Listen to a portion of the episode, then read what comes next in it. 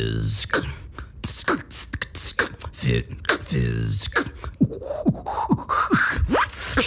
Let's go. All right. Welcome back to the Fit Fizz podcast. We have reached episode 40. I can remember when I recorded my first few episodes, and I remember thinking that maybe by somewhere around episode 40, I'll get the hang of this podcasting thing. And I don't know if I'm there yet, but I think I'm doing okay. And I also feel like I'm barely scratching the surface with all that I plan to share with you in the future. So I hope to be doing this for a very long time. I appreciate you so freaking much for listening. And if you've already shared the podcast with a friend or two, I appreciate you even more because that is the best way that FitFizz is going to grow. Anything you do to help me find the people who are ready to soak up the valuable information that I share here on the podcast, that is priceless to me. And if you want to take things to the next level with your support, you are certainly invited to show that support on patreon.com slash Kelly Wilson by pledging a dollar a month or more, but a dollar a month is absolutely wonderful. And you get things in return like recipes, extra content, and videos as my thank you to you for believing in the vision that I'm relentlessly striving to achieve. I'm super grateful for my current Patreon supporters Elise V, Tracy D, Zach R, Wendy C, and Pamela P. And I hope you are enjoying the monthly goodies that you get. I'm also really going to try to make an effort to give you all more surprises there. The link is in the show notes, or you can download the Patreon app and you can also go to patreon.com slash Kelly Wilson. So today I'm going to give you some basic but important information on protein. And this is by no means complete, but I'm going to try to clarify some things that are related to questions I've always been asked about protein intake. But first, in case you're wondering who the heck I am, my name is Kelly Wilson. I'm the owner of FitFizzStudio.com, and I'm a certified trainer, nutrition coach, behavior change specialist, autoimmune disease educator, and I've worked in the health and fitness industry since soon after Nancy Kerrigan was sabotaged at the Olympics by Tonya Harding.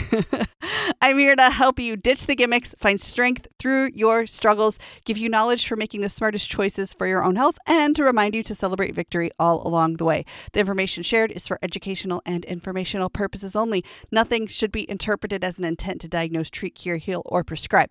And as I was saying, today is all about protein one of the three macronutrients. And if you listened to last week's episode about carbs, another macronutrient, you are correct if you're already guessing that next week will be about fats, the remaining macronutrient.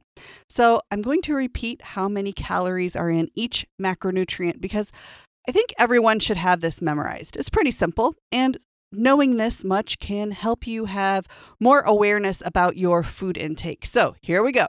Fat provides nine calories per gram. Carbohydrates provide four calories per gram, and protein provides four calories per gram. So, what does that even mean? Here's a quick example in case you missed it on last week's episode, but do go back and listen to that if you haven't heard it already. Let's say you're looking at a food label and it says it, that it contains 10 grams of protein. You can automatically know that you'd be getting 40 calories just from the protein in that source of food, plus the calories of whatever the carb and fat content are. So, depending on who you talk to here in 2019, some people will say that protein is more important than previously thought, and other experts will say that it is less important than previously thought.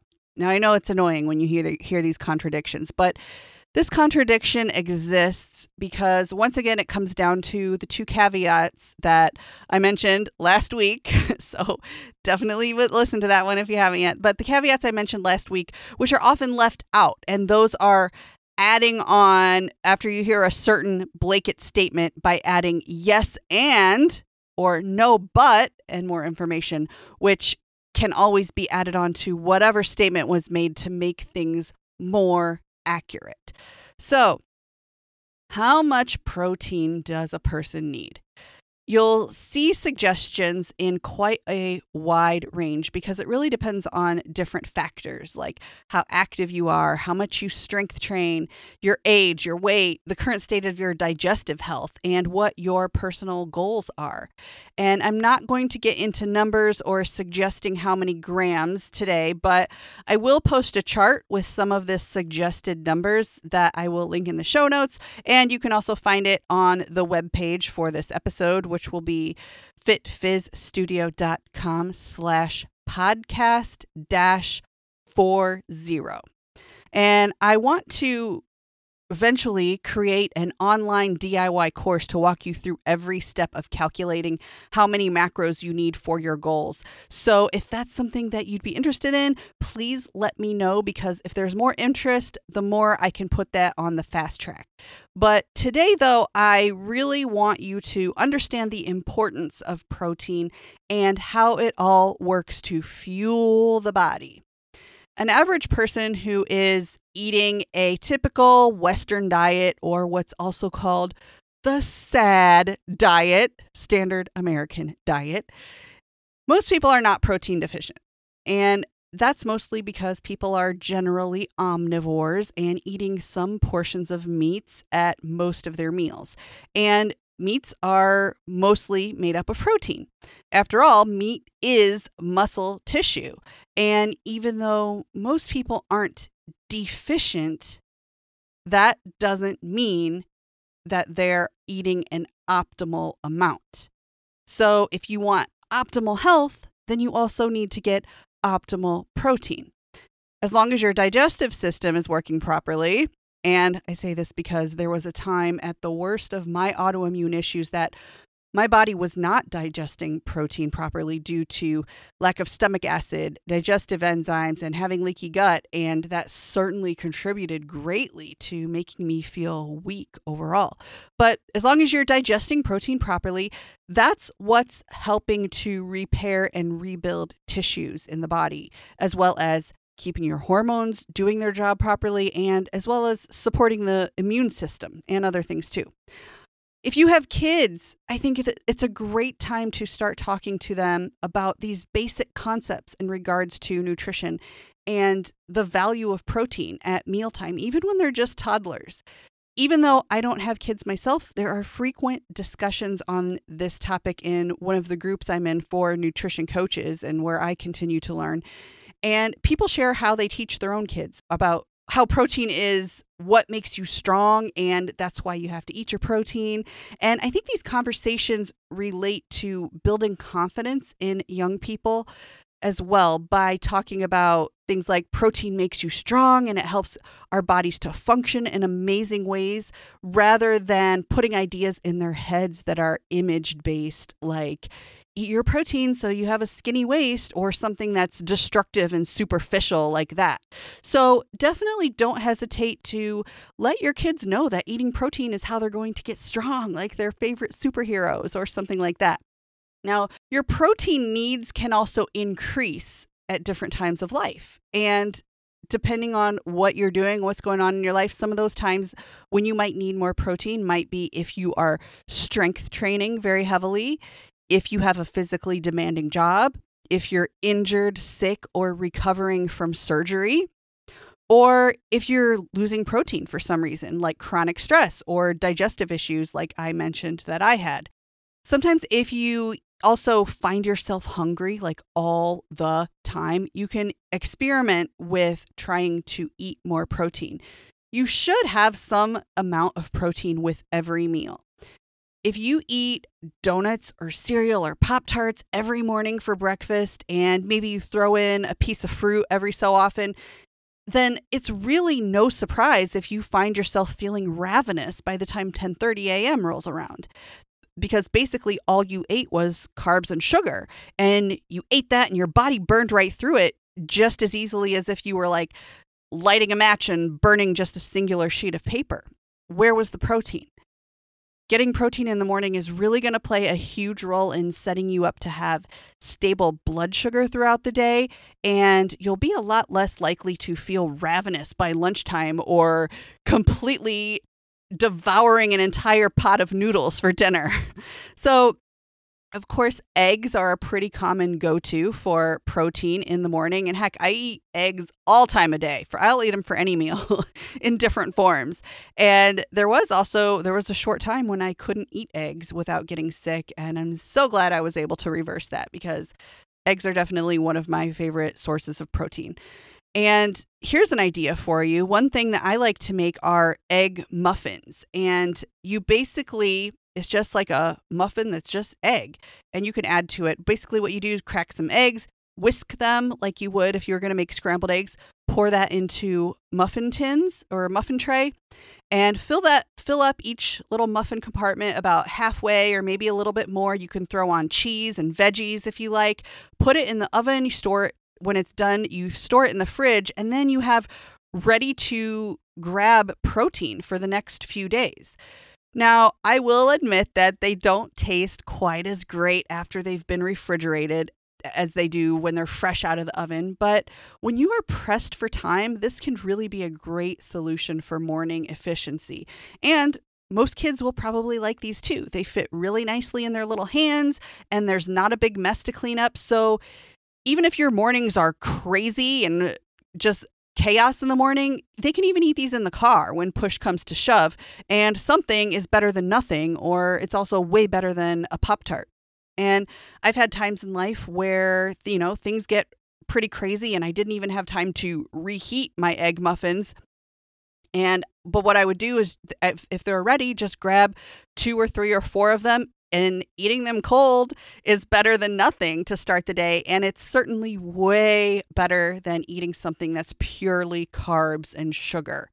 You will probably, if you if you start adding protein to your first meal of the day, you will probably even feel like you can think clearer and there's just endless benefits to doing that. So that's a huge takeaway for today's episode.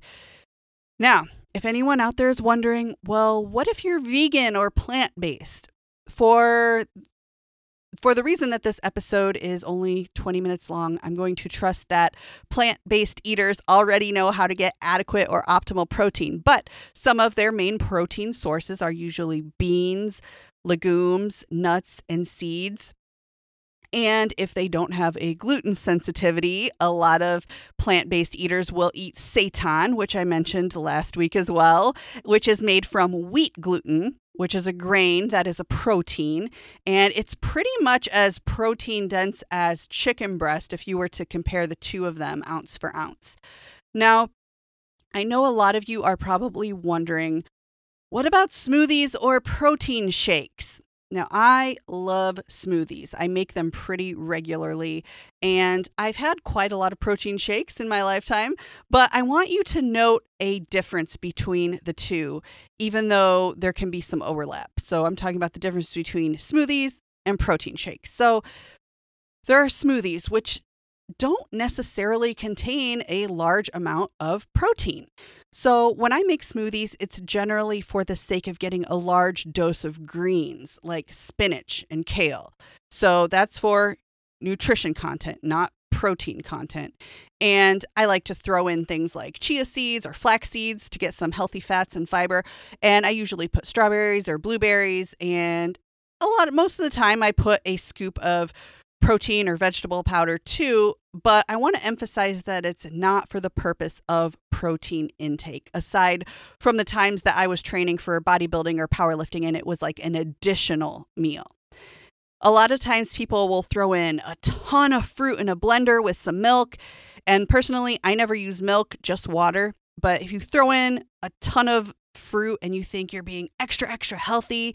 But if you're not making a smoothie with some kind of rough idea of how much sugar you're getting, you might really end up with just a high sugar fruit drink. And a, a sugary fruit drink isn't all that bad in itself, but this can really spike your blood sugar, which can affect hormones. It can affect your mood.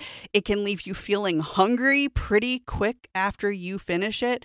And it's certainly not going to help with weight loss because it's such a high amount of sugar. Then we have protein shakes, which I think could more accurately be called protein drinks. You basically take a scoop, add about eight ounces of water, shake it up, chug it down. So, what I'm talking about here is when you use some kind of protein powder as a supplement. Now, notice I said supplement, meaning additional.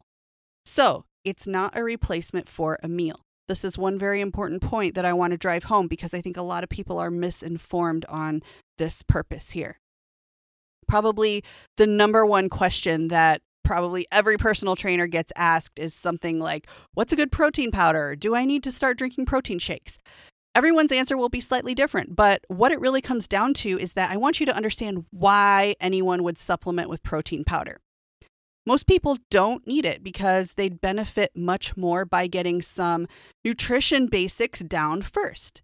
So think of protein powder like an accessory, similar to how you would accessorize an outfit. It's extra. So you have your top and your pants or your dress or your suit, but do you need accessories? No. They're nice to have, but if you're not at least dressed first, there's really no point in even worrying about accessories, right? So that's kind of how you should think of protein powder or protein drinks. So your whole food and whole sources of protein are like your pants and top or your dress or your suit, things like beef, chicken, seafood, eggs, and beans. So, if you don't already have good basic habits in terms of getting protein from those whole food sources, then you really don't need to think about adding in protein powder. Also, if you're under eating, and yes, even if you just hired a trainer and you're all eager to do the best you can in the gym, you really don't need to worry about protein powder. You need to develop those solid foundational habits first with whole, real foods food sources of protein. So, the fact of the matter is, protein powder is not just going to make you more healthy by itself just because you take it. And I think that's where a lot of people misconstrue this purpose.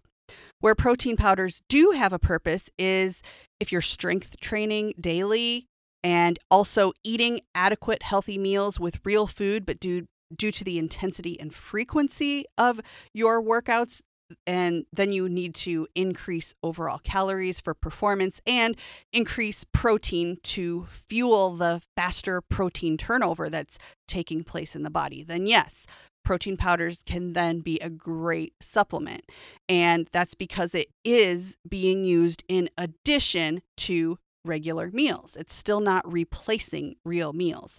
So, a lot of athletes will finish training, chug down a shake after training, shower, unwind a bit, then have a full, real meal, a full sized meal.